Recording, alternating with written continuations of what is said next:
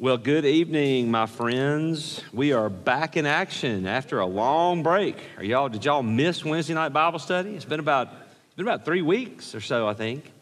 Uh, the way the calendar fell this year, um, we just uh, whenever whenever the calendar falls and, and the holidays are on the weekend, we get we get extra days the following week, or we that's the way the bylaws are written. We take extra days whenever we want to, and typically we do them the following week, and so it worked out really well. We got we got a you know a good bit of time off and got to spend time with our families and stuff like that when we weren't sick. Amen. You know, so um, but it's good to good to be back. Good to be back in the church. Uh, I think what I'm going to do right quick is uh, do announcements, um, so everybody can know what's going on here. Um, first of all, there was a young lady that stopped by the church that is in need of child care for her three-year-old son her mother was keeping uh, the, the child and she died in December from COVID. So if you know anyone, if you or someone you know is looking for a child care or nanny type job, talk to Carol Tomlinson and she can give you the details, okay? So if you know anybody, just let, let Carol know. Also, if anyone is getting rid of a stove or knows of a repairman, please let Tammy Nelson know. If you're getting rid of a stove or you know a repairman, let her know. All right, other, other things that we need to talk about. There is a wonderful women's retreat that is scheduled for February the 2nd and the 3rd. Um, this has been, this, this speaker, Rita, Rita Sweat, and her last name is hilarious, okay? It's Sweat, just like sweat, okay? We, we found her when we were in Columbus, and she is probably one of the most highly sought after uh, women speak women's ministry speakers that, that I mean they had to book this like like middle of the year last year because she's she's booked so far out. Now she is one of the few that is actually out there that in women's ministry that actually like is biblical in her approach. And I don't mean to be ugly about that, okay, but I've been at this long enough to know most women's ministry stuff out there is, is pseudo biblical at best. Okay, and if you want to know, you want to know more about what I'm talking about, just come talk to me and I'll tell you. Okay, I'm not going into all that right now, but she is phenomenal. So let me just um, encourage you to be a part of that, ladies, if you want to be. She does these caricatures of women in the scripture. I don't know who she's planning on doing when she comes this time, but um, but she's great. Uh, she, she uh, her husband is a pastor and I think they're out of, uh, they're, they were north of us in Columbus. I can't remember the city that was north of us, but he pastored the church that was about 20 miles north of us. So uh, just please remember that. That's coming very soon. It's two days, uh, February the 2nd and then February the 3rd. I think the 2nd, that's got to be a Friday night, uh, starts at 6.30, and then the next morning it starts at 10. So that's Rita Sweat, ladies. Uh, men's breakfast is Saturday, January the 27th from 9 to 10.30. we will have special guest Scott Horde will be with us that morning, and we'll have some other. We're going to have some planning. We're going to do some planning as well that morning for the year. Uh, please be in prayer for us as we go on the uh, student ministry st- ski trip that starts this Friday. There's about 30 of us or so uh, going to Indiana uh, to go to Perfect North on the first ski trip the church has had in years. And so uh, I'm taking my whole bunch, and so it's going to be going to be wild. So y'all please, and I'm, I'm serious, y'all pray for me. I've never snow skied before, okay? I know nothing about it. Water is no problem. I've never done snow, so I, well, and that's what I've been told. It ain't nothing like water skiing, so that just goes out the window. They have what? Oh, a bunny slope? Is that like the the the, ch- the child's area? Okay, that's where I'll start. Um, then we have Discover, Discover Parkway is going to be on January the 28th at 5. So if you know somebody that wants to come to Discover Parkway, be sure to encourage them to sign up to be there that night. Remember, Discover Parkway is kind of the not everybody. I mean, I mean, we try to get everybody to go through it, but some people join kind of in the middle of them, so it's fine. But Discover Parkway is just a way for guests to kind of get to know me, to get to know um, the other staff members, um, ask questions. We serve them a meal and then have like about a 20 or 30 minute talk, and they get a little gift bag so they can, with our bylaws and constitution and stuff like that, so they understand who we are. Um, typically, Discover Parkway is basically designed to, to, to, to give them enough to help them determine yes, I think I do want to move forward with this church, or you know what, these Southern Baptists are crazy, I'm going to go somewhere else. That's what that's for. So that's Discover Parkway. Uh, the Valentine banquet, who's excited about that? That wasn't too encouraging. Who's excited about the Valentine banquet? Okay. All right, that's better. That's better because um, this year Dick is going to let me do the Elvis Presley impersonation. I am just kidding. Dick is doing that. If he does it, I don't know. That's up, that's up to them. But the Valentine banquet is on February 10th. I, I, I don't know. I know we've got to have more information on that, but I just want to get that in your minds so you can be thinking about it. And then finally, as you know, we have taken the Follow Me ministry with Brother Smith that's been leading us, and we have postponed that just a little while, uh, just a few weeks until the 1st of March. He, he is helping, as you know, uh, he's a retired pastor uh, and he just kind of floats around and helps other churches. By the way, and just, I'm just going to go ahead and address the elephant in the room. There, there, there is like this, this nonstop, we get this nonstop um, question from different pockets in the church. Everybody thinks, you know, we're trying to bring Shelby Smith on staff here. Let, can I just like load up a 12 gauge shotgun and, and throw the clay pigeon? Somebody throw the clay pigeon up in there, somebody. Boom! Okay. He ain't coming here to be on staff, okay? He does, and, and, and I mean, he would be great. But when we first started talking about this, talking about him doing Follow Me, he made one thing very clear. He's retired and he doesn't want another staff position at a church. So, everybody on live feed, everybody here tonight, tell all your friends, tell all your neighbors. Shelby Smith has no interest coming here. We are not hiring him to be on staff. Can I get an amen? Okay, I don't know where that got started. I have no idea where that got started. But in Baptist churches, you would be amazed the kind of stories that get started. Amen? It's just, it's just amazing, okay? Okay, um, so now this all happened in the same, just tell you how God works. This, uh, this all happened like, like within a, a four hour period. I think Monday, maybe, or no, I, I don't remember when it happened. But anyway, as soon as I got off the phone with Shelby Smith, Bill Unders comes in my office, and, and he was saying he had the burn to do an Experiencing God Bible study. And so he's going to start that this coming Sunday afternoon from 4 to 6, right after, it'll be back there in the, in the multi-purpose room. And uh, he's going to do that for seven weeks. So, so from this Sunday until the end of February, Bill Lunders is going to be leading these. Who, who here has ever heard of Experiencing God? Raise your hand. Okay. Experiencing God came out, I believe, in the early 90s by a guy named and gosh, just as soon as I start talking about it, I forget the other guy's name. He, he's, he's a wonderful. Say it again.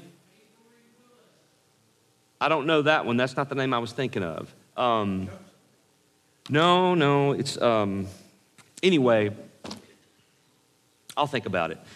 But it's, it's, it's wonderful. I mean, it literally kind of started off kind of a revival in Protestant circles uh, back in, in the early 90s. I mean, I specifically remember, remember uh, how popular that Bible study was and how it, how it you know, changed people's lives. So, anyway, he'll be doing that. So, if you're interested in that, talk to Bill and let him know that you want to come, and that'll be back there. I don't think there's any cost to it at all, uh, as far as I know. Uh, but back there in the multipurpose room, four to six on Sundays. All right, I think that's it. Oh, let's, let's do a health report right quick. I'm having to do this from memory. I don't have anything written down. Um, Brenda Rigsby um, is, was still in ICU as of 10 o'clock this morning, but she was doing better. She became dehydrated, um, and she, they had to put her on dialysis to try to get her body caught back up there were some meds I think she was on that was causing some problem with her, with her kidneys. So she's doing, she's doing, she's, she's doing better. Joanne Watson, I was told, had to go back into ICU uh, for, for, for just as a precaution for, some, for something else. Some of her numbers got low or something, and that, that's all I remember about that. Um, any other reports that we need to mention tonight about anybody, right quick? Anybody? Yes, yes, Mr. Men, yes. Okay. So he fell. Everybody wants to know why. We don't really know why. Um, there was somebody said that maybe he had a ministry. We, we, we, just, we don't know why He, he just fell outside the church. Do we know why? Does anybody know? We don't know why, do we? Okay. So, but he's okay. And they were talking that he had a, a crack somewhere. There, there, was, a, there was a, a fracture somewhere, and I, I haven't heard if they determined where that was. So, and y'all, uh, y'all, y'all turn around and welcome the first lady back there. Make her feel real welcome. she doesn't. Yeah, Angie, you know, she serves most of the time ever since we've been in ministry. She's she's run the full gamut, right, honey? Nursery, women's ministry, student ministry, food ministry, hospitality ministry, keep the pastor straight ministry. She's just about to, so so seeing her actually sitting in a Wednesday night Bible study is kind of a rarity. So she's also my biggest critic. Amen. So she'll after the Bible study, she'll say, "So when you were talking about so and so, you said so and so. That was confusing. I could see how that could maybe cause you some problems." I'm like, "Okay, honey, thank you." But just know you don't have to worry. You don't have to worry. She's going to let me know if I'm getting out of line, okay? You don't have to worry about that. She's worse than any deacon's ever been. Amen? All right, so in fact, she's really a secret deaconess floating around in the back somewhere, you know? Kingdom of the Cults. I'm just trying, just being funny, just trying to lighten the mood a little bit. All right, we've been talking about Kingdom of the Cults for a while, and um, so what have we done so far? We've done Jehovah Witnesses, right? so I'm sure they hate our guts now. And uh, then we talked about what we talk about after the Jehovah Witnesses, the Mormons, and who was after them. Islam, yes. Did y'all enjoy Asim or what? Was that not wonderful? Asim is just so knowledgeable and so, so charitable with his time. I appreciate him so much. Um, I tell you what, I, I had a, I had a, I had a, a, fuller, a more full understanding of Islam than I ever have, and that, that's one of the best things about doing these kind of studies. If there was loose ends in your mind that you didn't understand, these types of studies should should square it all the way for you. You know, so if you had a soft spot for Islam, you should no longer have a soft spot, right? other than the fact that you want them to be saved. That's the soft spot. Okay. All right, well, here we go. We're going into one of the most controversial, silly, ridiculous. Uh, I, I, I, mean, I just, I cannot even believe that this captivated America and the world like it has. The fact that this book and this teaching caught on so fast and so broad blows my mind know, knowing what this contains. Now, I can tell you this I, I know I've never read the book, but I remember when it came out because there were Baptist people in my hometown talking about this book. And I remember seeing it on uh, bookshelves. Angie remembers. We, we talked about this when she was young. She remembered it was at a family member's house or something and picked it up and looked at it. So, so when you hear Scientology, there's one name that needs to echo in your mind, and that name is L. Ron Hubbard. This entire false religion is completely anchored around him and this work called Dianetics. Uh, I, I, was not aware of that until I read this. I thought there was other people that were involved in it, but, but he, he is the primary one. Uh, here's a quote out of some of his writings. This is actually words he said writing for a penny a word is ridiculous. I've never really thought about that, a penny a word. If a man really wanted to make a million dollars, the best way would be to do what? Start his own religion. That's, I mean, you know, I, I guess he's got a point. But uh, anyway, now who knows who that is?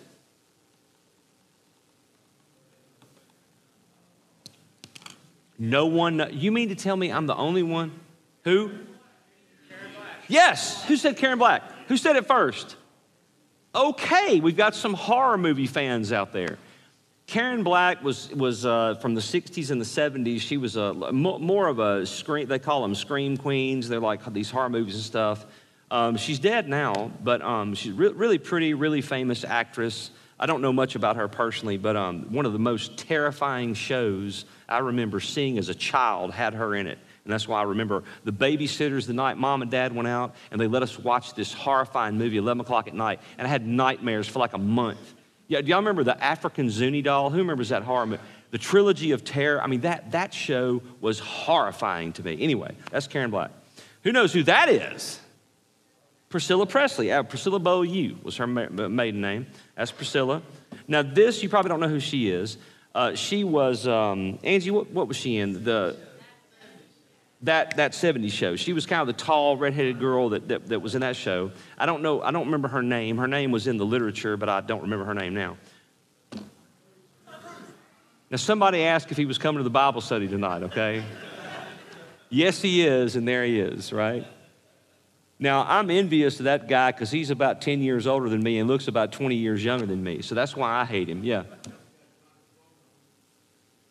There he is. Just give me time, Dick. I'm going to get there, man. Just give me time, dude. Yes, sir.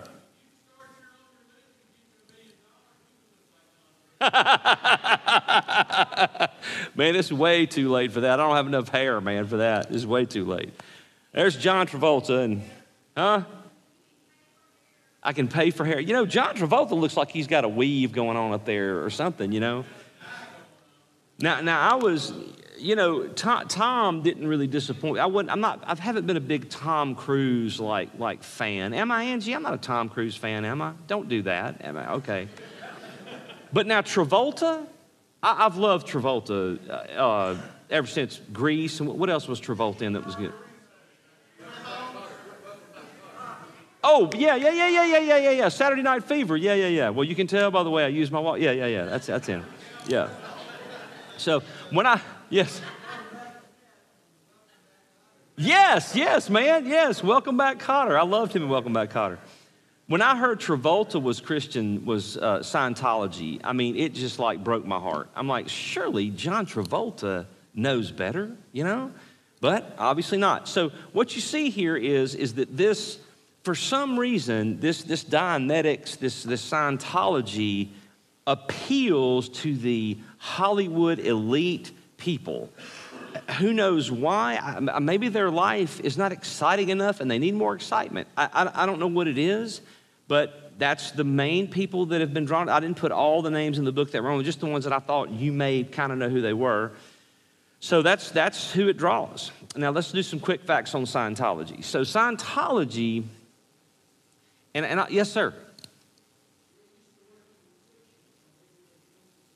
That's very, good. Yeah, this guy, this guy L. Ron Hubbard was a was a fiction writer, a very uh, well-known fiction writer, and then he wrote this Dianetics book. And so I think he kind of already had some notoriety from writing fiction books. Then when he wrote Dianetics, he hit his base and then they then it expanded from there. Uh, it's kind of what Jim was hitting at, hinting at. So some quick facts on Scientology, and I'll, I'll tell you right now, um, th- this stuff, y'all, it, it it absolutely makes no sense whatsoever. I, I mean, and, and I'm, I'm one of these guys, I've always been somebody that always gave somebody the benefit of the doubt. I mean, I will hear anybody out, I will hear them out. And as believers, I mean, we, we, need to be, we need to be able to listen to what somebody says and, and just hear them out and then, and then be willing to, to tell them where they're wrong and, and that kind of thing. And this stuff is just, I mean, I, I after I studied it, I'm just like, I can't believe anybody believes this. So Scientology teaches that the Bible is a byproduct of the Hindu scriptures. That's enough to make you want to vomit right there, okay? God or gods may exist, but the individual must decide for himself. I mean, duh, right? Christ is a legend that pre existed earth life on other planets.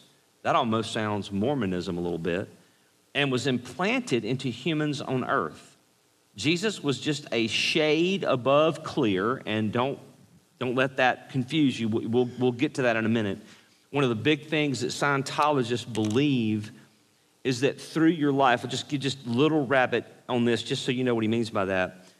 They believe that all through your life, you have all of these different types of, of confusing, maybe combative, conflictive experiences that, that kind of hold you back from realizing your whole, your whole potential as a human. And so they have this process that, that we'll learn about. We should get there tonight. They have this process that they go through with an auditor and an engram.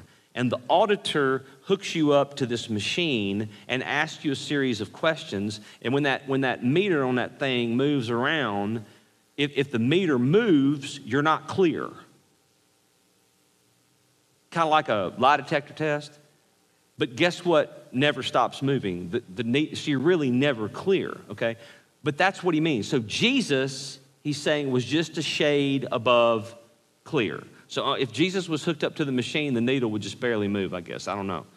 Uh, and was no greater than Buddha or Moses. Reincarnation sufficiently explains man's existence, but Scientology is the freedom from reincarnation. Man is basically good. Does the Bible teach that? What is man? different levels of evil, but most definitely evil and selfish for sure. Um, and, his, and in his evolution, he will finally become godlike, being known as Homo novus. Yes, sir. Absolutely. Yes, yes. In fact, I think he read all of them and just kind of mixed them up in a blender, is what I think he did. Scientology sues. Guess what Scientology has done more than just about any religion in North America? Sued people. Just sued people right and left. It's, it's wild. The Church of Scientology is the most litigious religion in the history of churches founded in the United States. They have been the plaintiffs in an enormous number of lawsuits compared with most churches and religions. A few of their court battles have benefited others' rights. In that regard, Scientology's legal claims have occasionally helped stay the erosion of religious liberty, but obviously not for the benefit of orthodoxy. So, I mean, that's where, that's where it's difficult religious liberty and orthodoxy. I mean, that, that, that's tough. That's a, that's a tough tight walk to, to, to walk. On the other hand, critics of Scientology allege that many of their lawsuits are malicious vendettas against ex members and perceived enemies of the church. This aggressive conduct has produced the counterproductive effect of souring outsiders' view of Scientology. And if you remember, I don't remember all the details, but I do remember that Tom Cruise, the, the most recent marriage, the tall, the, when, when, I, when that thing went crazy about him jumping up on the couch on the, was it Oprah, where all that happened?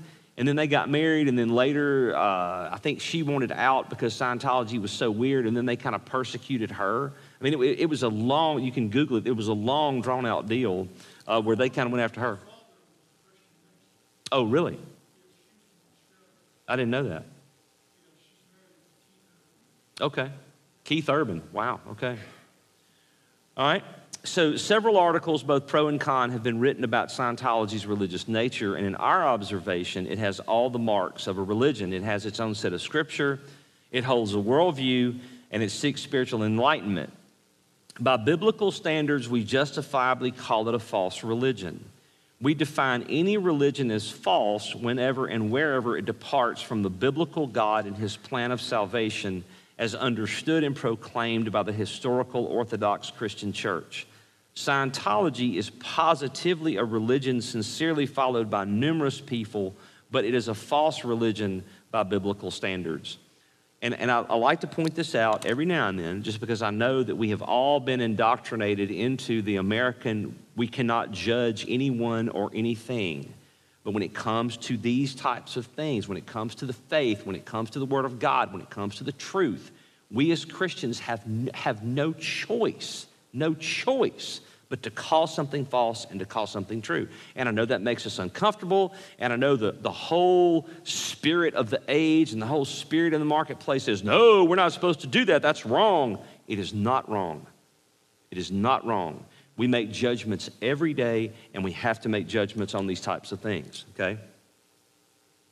We must categorically separate denial of rights from proper examination and analysis by Scripture. Jesus also rebuked false teachers of his day without denying their freedom to believe what is wrong, and that is absolutely true. They can believe what is wrong. Consider his woes to the Pharisees as an example. Religions that deny Christ's deity, atonement, resurrection, and grace lead to an eternal hell and separation from God. And that is the message we have to be, we have to consistently preach week in and week out to people that believe anything else other than Jesus is the only way to God. Because we are, we have this, uh, the mandate, the watchman mandate, right, from Ezekiel. And that is, is that if we, if we know somebody believes something wrong, We are mandated by God to tell them the truth. Otherwise, when they die and go to hell, the Bible says their blood is where? On our hands, okay? Now, if you tell them, if you tell them and they reject it, you're fine. You're still because you've told them. If you tell them and they accept it, then you've won. Then you've won them for God. So it's uh, it's it's it's a the Bible doesn't give you a whole lot of wiggle room. Um, now this is really interesting. Hubbard believed that he was the second Buddha. How do you like that? Interesting. The Dianetics movement was once seen as a 1950s fad, which some commentators thought would fade away as many fads do. Other writers perceived Dianetics as a cult from the beginning. Under our earlier theological definition of cultism, the Church of, of Scientology is a non Christian cult. Hubbard believed that he was the fulfillment of a 2,500 year old Buddhist prediction about the Maitreya, a second Buddha. He sealed this sentiment with his book, The Hymn of Asia, where it predicted a red haired or golden haired Maitreya would arise in the West to complete the job Buddha began. So he is a self proclaimed Messiah. Y'all know not to follow self proclaimed Messiahs, right? Does everybody know that? You don't follow self proclaimed Messiahs. Okay. As Scientology magazine Advance promoted Hubbard as the Buddhist matriarch and unwittingly labeled themselves as a cult by stating in Buddhist lands, Maitreya became a great favorite various cults devoted to him arose. The Matriarch cult exists in their church where they are devoted to L. Ron Hubbard as the figurehead. Hubbard embraced devotion to himself in the Hymn of Asia. Everywhere you are, I can be addressed, but in our temples best, address me, and you address Lord Buddha, address Lord Buddha, and you then address Maitreya. Can you believe this? I think I'm to write some hymns and have y'all worship me on Sunday. How, what do you think about that? You like that idea? I don't think I would be the pastor here very long if I mandated that. I hope to the Lord Jesus I would not be the pastor here very long if I did that. Hopefully, you've got enough guts to say, hey, dude, you're out of your mind. Sorry, we're going to let Sam preach for a while. Right, Sam? Amen? All right. There he is. That's a young picture. That is L. Ron Hubbard. What do you think he was saying right then? I am the Buddha? I am the, the next Buddha. There's an older picture of him.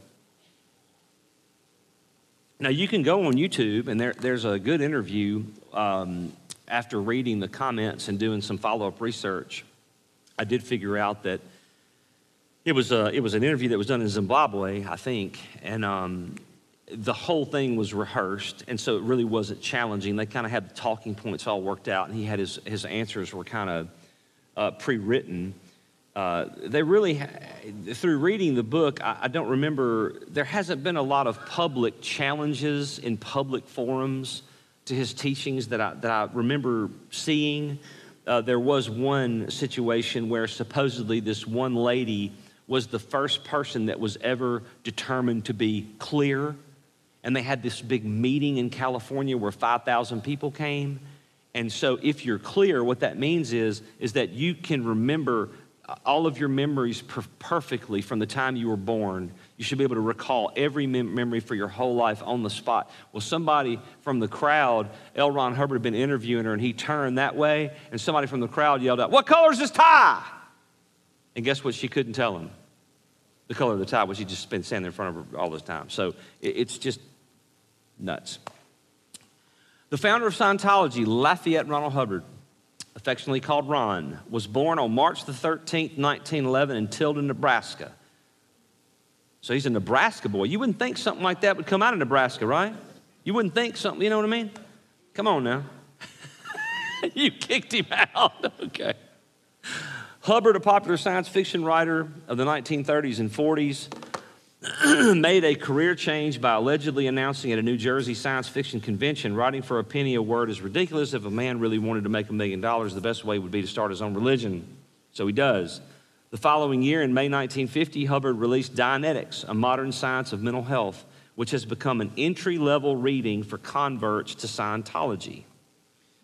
Hubbard's overnight success with Dianetics virtually gave him a new career in writing self help and religious books. His first book on Scientology was published in 1951, and the Church of Scientology was first incorporated in Camden, New Jersey on December the 22nd, 1953.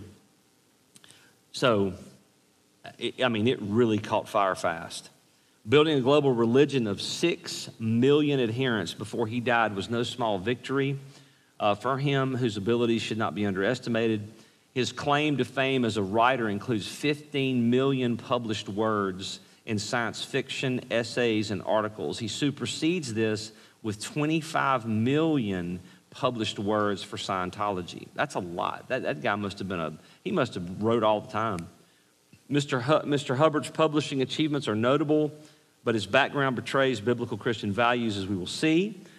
He was raised on a small ranch near Helena, Montana. It gets worse. He's in Nebraska, then Montana, my goodness. With four hometown churches, but his later cynicism of Christianity results from his churchless upbringing. So, what does that tell you? How important it is in those formative years to get them the what? The truth of the gospel, right? I mean, you, you, you will fall susceptible to anything. I mean, it, you know, just because you teach them doesn't mean they're going to hang on to it their whole life. I mean, that, it is possible for them to leave it. We see that happen. But at least you gave it to them and they got it. His father served a, uh, served a career in the U.S. Navy, which allegedly afforded uh, Hubbard frequent travel abroad. As an overachiever, here's one something that you know is extra interesting. He was also one of the youngest Eagle Scouts in the history of the Boy Scouts of America. So, academic claims are, as you can imagine, um, exaggerated uh, and have been proven pretty much false. And this is his own words. Uh, in all of his writings, he does, in the forward, he does a little biography about who he is and the educational stuff that he's accomplished and all that. So he says he traveled extensively in Asia as a young man. He studied science and mathematics at GW University, graduating from Columbian College. He attended Princeton University and Sequoia University. He was crippled and blind at the end of World War II. He resumed his studies of philosophy and, by his discoveries, recovered so fully that he was reclassified in 1949 for full combat duty. It was a matter of medical record that he has been twice pronounced dead and that in 1950 he was given a perfect score on mental and physical fitness reports. Now, these are his words in his book, okay? You understand what I'm saying? Un- unsubstantiated claims. I mean, you, you can write a book and claim anything you want to. You realize that, right? You can do that. But just be ready when people get a hold of it and begin to try to verify what you've written and they can't verify anything. Then they're going to go to Amazon reviews or Google reviews, and they're just going to rip you apart because none of it's true. All right? Several competent writers have gathered the contradictory evidence that challenges Hubbard's exaggerated. Is that Vita? Is that what that is? None are so thoroughly damaging to his credentials as Russell Miller's Barefaced Messiah, the true story of L. Ron Hubbard and former Scientologist Bent Corydon's L. Ron Hubbard Messiah or Madman. I, I, I, understand why he had that title. Miller showed that Hubbard attended high school in America while he was claiming to have been traveling in Asia. His medical records deny that he was crippled, blinded, or wounded in World War II, let alone pronounced dead twice. Bent Corydon, formerly head of one of the most successful Scientology missions, worked with court transcripts, affidavits, and firsthand testimonies to lay to rest many of L. Ron Hubbard's claims. So they were proven to be false. His writing ability, uh, Hubbard's academic degrees have come under question since Sequoia University, from which he claimed his doctorate degree, was discovered to be an unrecognized diploma mill. Y'all know what that is, right?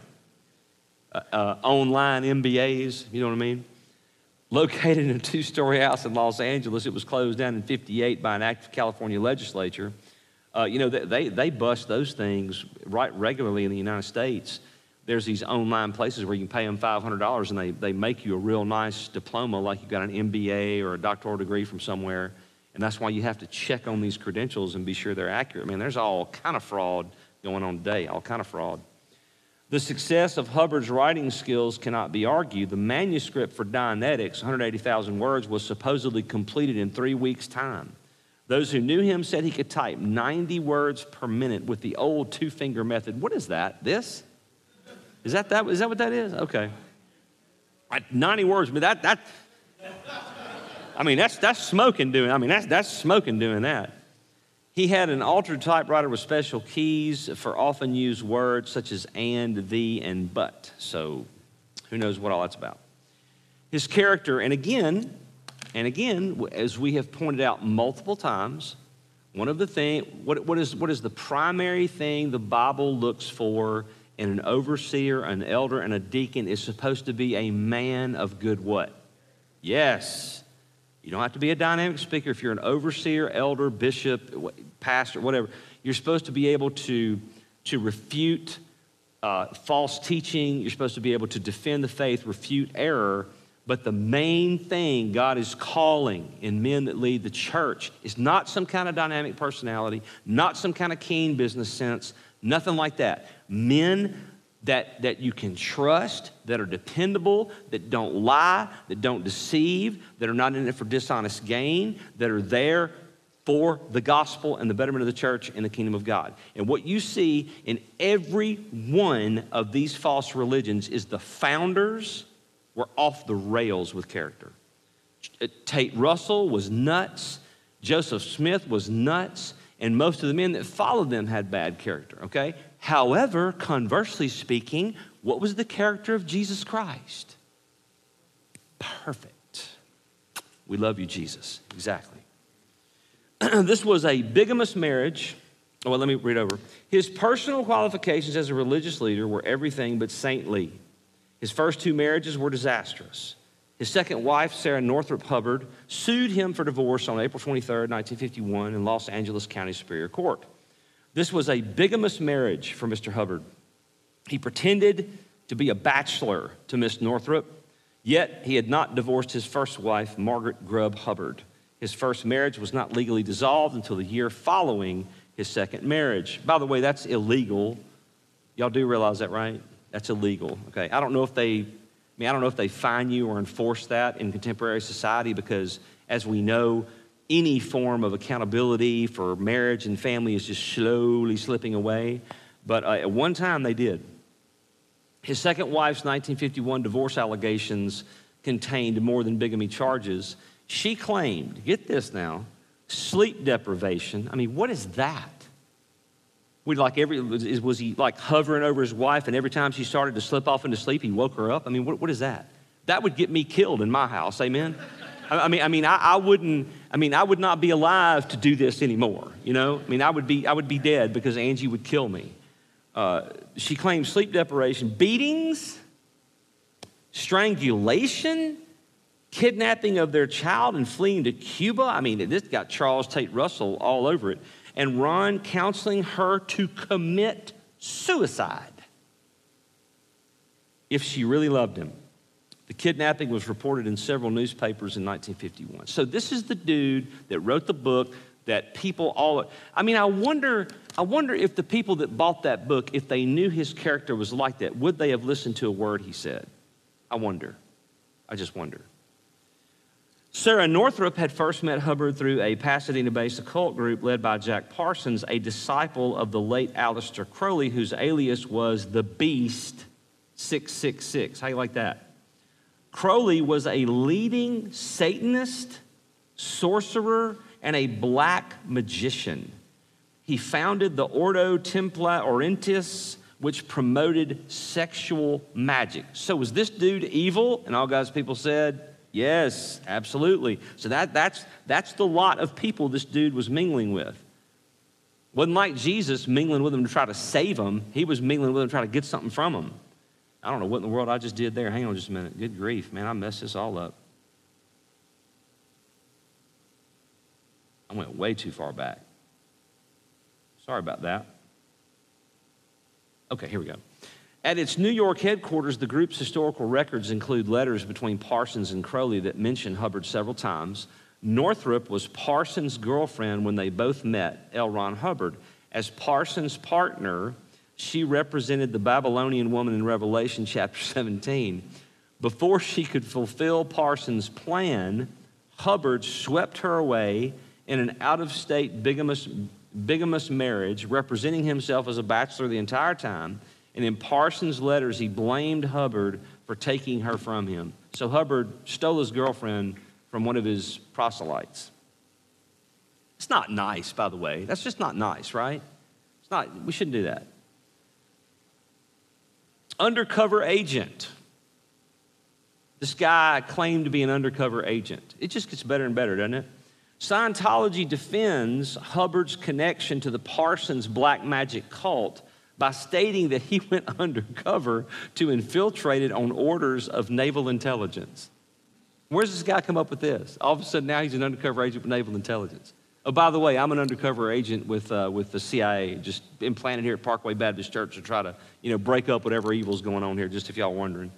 Supposedly, several prominent scientists were visiting, visiting Parsons OTO Temple, and Ron's job was to shut it down. Jack Parsons was a noted rocket scientist, but the explanation presented by Hubbard seems far fetched.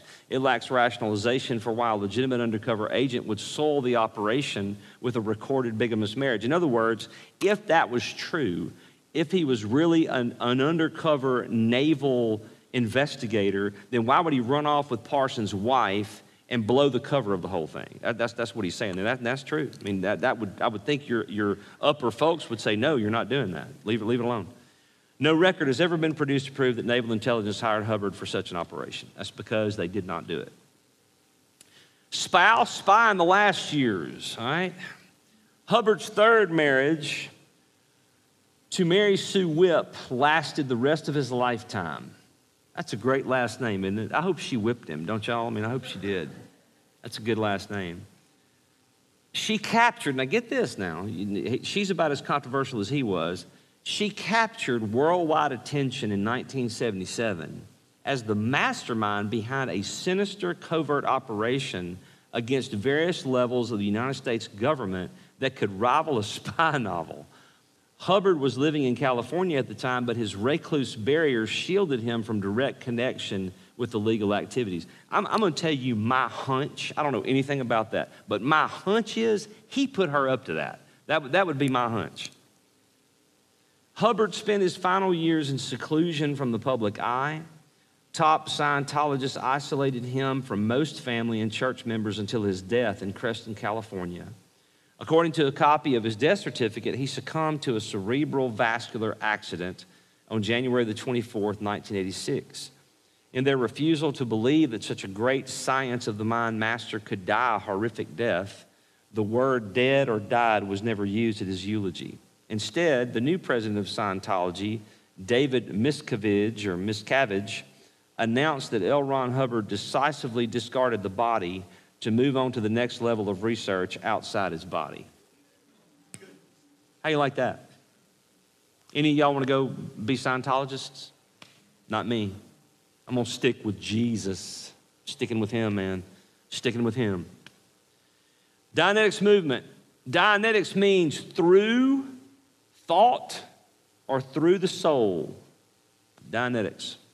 Hubbard promoted Dianetics by publishing three long excerpts of his theory in the periodical Astounding Science Fiction, May 1950, October 1950, and January 51. According to Publishers Weekly, Dianetics sold 55,000 copies in the first two months, and more than 750 Dianetics groups started nationwide. That's, that's wild that it caught on that fast. They advertised its readership a year later as 150,000 people with 2.5 million followers. Dianetics swept college campuses and blazed through middle class America with a faddish appeal that evolved into a cultic structure. And again, this is, if you remember the opening uh, introduction that, that Walter talked about, he said that, that of all the nations in the world, that America was more susceptible to this kind of stuff than anywhere else. And why is that? because it's a free flow of ideas. It's just a free flow of ideas. I mean, I mean, you can come up, you are completely free to come up with any, as, as is evidenced by this guy Hubbard, to come up with any idea that you want to, write it in a book, try to convince people to believe it, and there's no, there's no punishment there. I mean, unless you're hurting people or doing, or doing something illegal or lying to people or taking money from people, there's nothing to stop that. And so America is fertile soil for that. Now, it shouldn't be. We should be pretty smart and, and not fall victim to stuff like that, but that's, that's not the case, as is evidenced by all these false religions that have proliferated all through our country.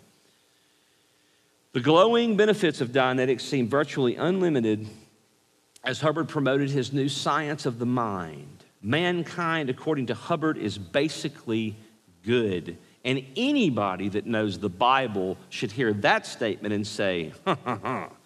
Or, you know, have teenagers, amen, and know that that's not true. the basic instinct for all people is survival, or children, I should say, rather. Man's environmental conditions and painful experiences result in failure. If a man changes his circumstances and eliminates pain, then his condition improves. The most important factors for man's survival then are avoiding pain and gaining pleasure. Totally, totally flesh driven. This thing is totally driven in the flesh. Totally man centered, totally flesh centered. The structure of man's mind is simplified by dividing the mind into three main categories the analytical mind, the reactive mind, and the somatic mind. The analytical mind works like a perfect computer, it never makes a mistake. It is also the eye of a person. Or I guess you would call that, if, it was, if we were talking Freudianism, you'd probably call that the, the ego. Uh, the reactive mind works on a totally stimulus response basis. The reactive mind holds mental picture images of past experiences. Now, this is when you, when you heard the very beginning talking about someone being clear. Remember that? This is, this is where he's getting into the things in the past, these engrams, these, these memories that, of pain or different things that have happened that supposedly act to you know, hold you back or whatever. These engrams, which are apparently the single source of aberrations in psychosomatic ills. Some liken the reactive mind to the subconscious mind. The analytical and reactive minds direct the somatic mind and place solutions into effect on the physical level. And this mind keeps the body regulated and functioning. I mean, I'm lost already. I don't know about y'all. Humanity's problem is that the reactive mind frequently interrupts the analytical mind. Okay? The analytical mind, which essentially is the person, could flawlessly run a person's life except for the interference from the reactive mind. It appears that this villain of the analytical mind causes it to shut off. Scientology calls this a moment of unconsciousness, though often the body is awake and animated. Hubbard explains when the individual is unconscious in full or in part, the reactive mind is cut in in full or in part. When he is fully conscious, his analytical mind is fully in command of the organism. During these unconscious moments, the reactive mind takes in a detailed recording from the sensory organs, and this recording is not a memory, but an image like a motion picture called an engram. Everything said, seen, touched, or sensed is recorded by the reactive mind as the engram. And the reactive mind stores this engram, which works to stimulate the person to react to the stimuli. Y'all getting this so far? Okay. Because I'm not. I, I, I mean, I read it 20 times, I still understand it. yeah, yeah, who's, who's on first? These engrams make man react insanely in society. In fact, they make man mad, inefficient, and ill. And we would say it's not engrams, but what would we say does that? Begins with an S. Sin, yeah. Sin, carnality. The solution to the reactive mind interrupting the analytical mind is to rid the reactive mind of all engrams. So once this is accomplished, the person is then called what? Clear. Clear. The clear person has no reaction to the same situation because no engram stimulates it. So the goal of Dianetics is to clear the individual of all engrams of his past. At first, Dianetics only dealt with engrams in, in this lifetime. After more probing, Scientologists claim that they carry engrams from past lives. So it's not just the engrams that you have experienced, but the life that you lived previously as an elephant. I, I mean, I don't know. They, they, they, also, you also carry, that, carry those around with you, okay? So the auditor, here comes the auditor. So the application of Hubbard's hypothesis is to vanquish the engrams through Dianetic therapy. This is accomplished by an auditor who audits the engram through a form of counseling. Now, this sounds really complex, but it's really, really simple and stupid. After Dianetics was published, Hubbard introduced an electronic galvanometer, the e meter, to help in auditing. So now we have a meter that we can sell. Amen? Amen. The pre clear, the person not yet clear, holds two tin cans connected by wires to the e meter while the auditor sits opposite him watching the needle on the e meter. As the auditor gives commands to the pre clear, the needle's fluctuation determines if they have detected a possible engram. The auditor tracks the engram by questioning the pre clear with the goal of erasing it. That may only be the beginning of the problems for the pre-clear, though. They may detect other engrams in connection with the first, producing a chain of engrams. It may take years of auditing for a person to become finally clear. You got to go back, go back, you got to go. It's like a chiropractor, right? You got to go back, you got to go back. And I'm not. I'm. Just, that's just funny. I, I, I totally believe chiropractors do do great work. I just use it as an example.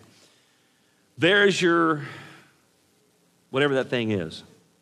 There's your two cans and there's your little thing there. The, the, um, so, the, the, so these two, this is, and you can find videos where they actually, there's, a, there's an ex Scientologist that, that walks you through this thing so you can understand what they do.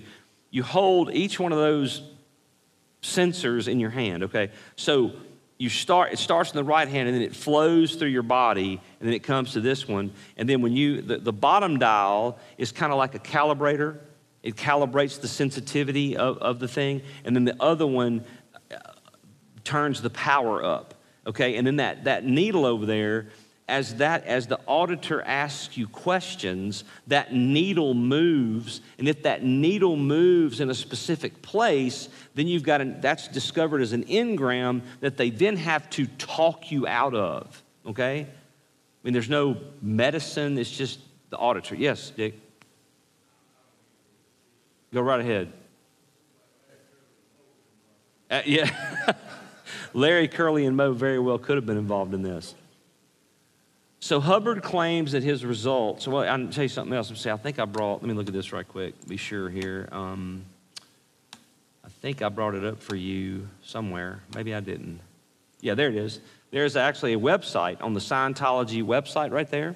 You can go out there and read all about and this is the, this is the next generation, um, elect, they call it an electropsychometer, is what they call it now. And uh, this is like the new and improved, you know, space age looking meter. So it's really, I mean, they really go all out. Uh, there, see, there's all the e-meters there. You can you can go click, and there, there there's like like actual interviews and stuff on there you can, you can look at. That'd be great. Yeah, probably so. I, you're right. You can get them on Amazon. Put them out there. So Hubbard claims that his results are, are scientifically valid and are based upon clinical study. Critics, however, renounced it from the start. Publishers Weekly reported that the American Psychological Association initiated the first concerted action against Dianetics at their September 1950 meeting. A resolution adopted unanimously by the organization's 8,000 members said that Hubbard's claims for Dianetics are not supported by empirical evidence of the sort required for the establishment of scientific generalizations. And that's absolutely true. Dr. Morris Fishbein, a former editor of the Journal of the American Medical Association, went on record warning people about mind healing cults like Dianetics. Psychologist Erich Fromm aimed his comments at Hubbard's techniques Dianetics, he said, has no respect for and no understanding of the complexities of personality. Dr. Fromm revealed that Hubbard had saturated Dianetics in oversimplified truths, half truths, and plain absurdities. One other problem, this is, we're almost done. We're going to finish right on time. One other problem that seemed to face Hubbard was that no clears could be found. Now, what's a clear? Remember what a clear is? A clear is a person that had been through the, the E machine and the needle was not moving when the, when the auditor asked them lots of questions, which means they have been cleansed of all their engrams. I'm just horrified that I can even explain that. So, so huh? Huh? Hubbard was never proven clear. No. Hubbard was never, and they put him on it, and, and, and it was never, the, the needle always moved. So, one other problem that seemed to face Hubbard was there were no clears could be found until February of 1966 when John McMaster was called to the world's first clear, or was called the world's first clear. It troubled critics that Hubbard never claimed to be clear himself until some years after Dianetics was published. Still, a little known story of an earlier clear is found in several newspapers of 1950. And this is, this is, this is the story I was telling you about earlier. On August the 10th, 1950, Hubbard rented the Shrine Auditorium in Los Angeles. An estimated crowd of 4,000 came. It was actually more like 8,000, though. There's a paper you can find online of a guy that did a whole lot of independent research, and he said it was, it was more like 8,000. Came to see the world, or I don't, I, mean, I don't even know what that place will hold. Came to see the world's first clear, Miss Sonia Bianca, a physics student from Boston.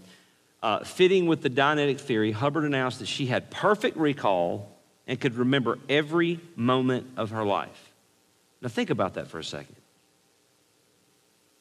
When members of the audience questioned her, she could not remember basic physics formulas nor the color of Hubbard's necktie, which she had just seen moments before. People began leaving the auditorium as they threw more taunting questions at this poor lady. So Hubbard quickly explained that he had accidentally placed her in the now by calling her to come out now. You understand what, what he's saying? That, like, when he was on stage and called her out from behind the curtain, come out here, Bianca, that when he said, come out now, that that triggered something in her mind that erased, that erased her ability to, to, to recall all that. Therefore, Hubbard reasoned she could only remember the present now and nothing past. No reporters seemed convinced of his explanation, and on that note, the Bianca debacle ended, and that's where they were in, the, um, in that so I don't know how many people that holds, but suppose that place was packed out. that should be it. Yep, that's it. So um, that's it for Scientology. My fr- I mean, that's not it for Scientology. We'll probably have one more session. We'll get into their, we'll get into their theology uh, next Wednesday night what they actually believe about Jesus and some other things is probably about. But we should definitely be able to finish up uh, next Wednesday on Scientology. Uh, then after that, I want those of you that got books you know, and you know all the chapters, I want y'all to pick which one you want to do next. And I was thinking we would maybe do one or two more, and then we're going to try to figure out where we're going to go. Um, you know, beyond beyond Kingdom of the Cults. Okay, I try to like give y'all a give y'all some input in that. You know, unless you want to have ice cream every Wednesday or something, we can't do that. But or maybe we can. Yes, sir.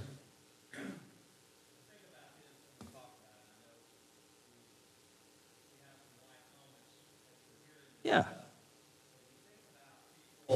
In that community, think about Hollywood or whatever that is, it's still that lack of opportunity to hear the truth. Mm-hmm. And, I, and I think that's where people are wanting something to grab a hold on. Yep. And that's where all this stuff comes I, I, I could not agree more than that. They're not getting the truth, but they're searching. Mm-hmm. And, you know, it's kind of a, a failure. To a degree. Mm-hmm. Yeah. We've got churches in California, but not nearly as many as we need. Um, we, we need way more churches in the in the West. Uh, you know, the Bible Belt is here and kind of like up, kind of through the middle and out like that. It's kind of where all the churches are. Extreme, the extreme coast and extreme coast, just not me there. Oh yes, blinds the eyes of the unbelievers. Yep. Yep. And then we eat cotton candy instead of the real, instead of the real word. Well, thank y'all for your attention tonight. Uh, that concludes the first session of Scientology. Um, I don't think there's anything between now and Sunday, is there? No. No, so the next thing we'll have is uh, Sunday morning worship. Sunday school and Sunday morning worship. Y'all enjoying your new Sunday school classes? Got a lot more elbow room in there, don't you? It's nice, isn't it?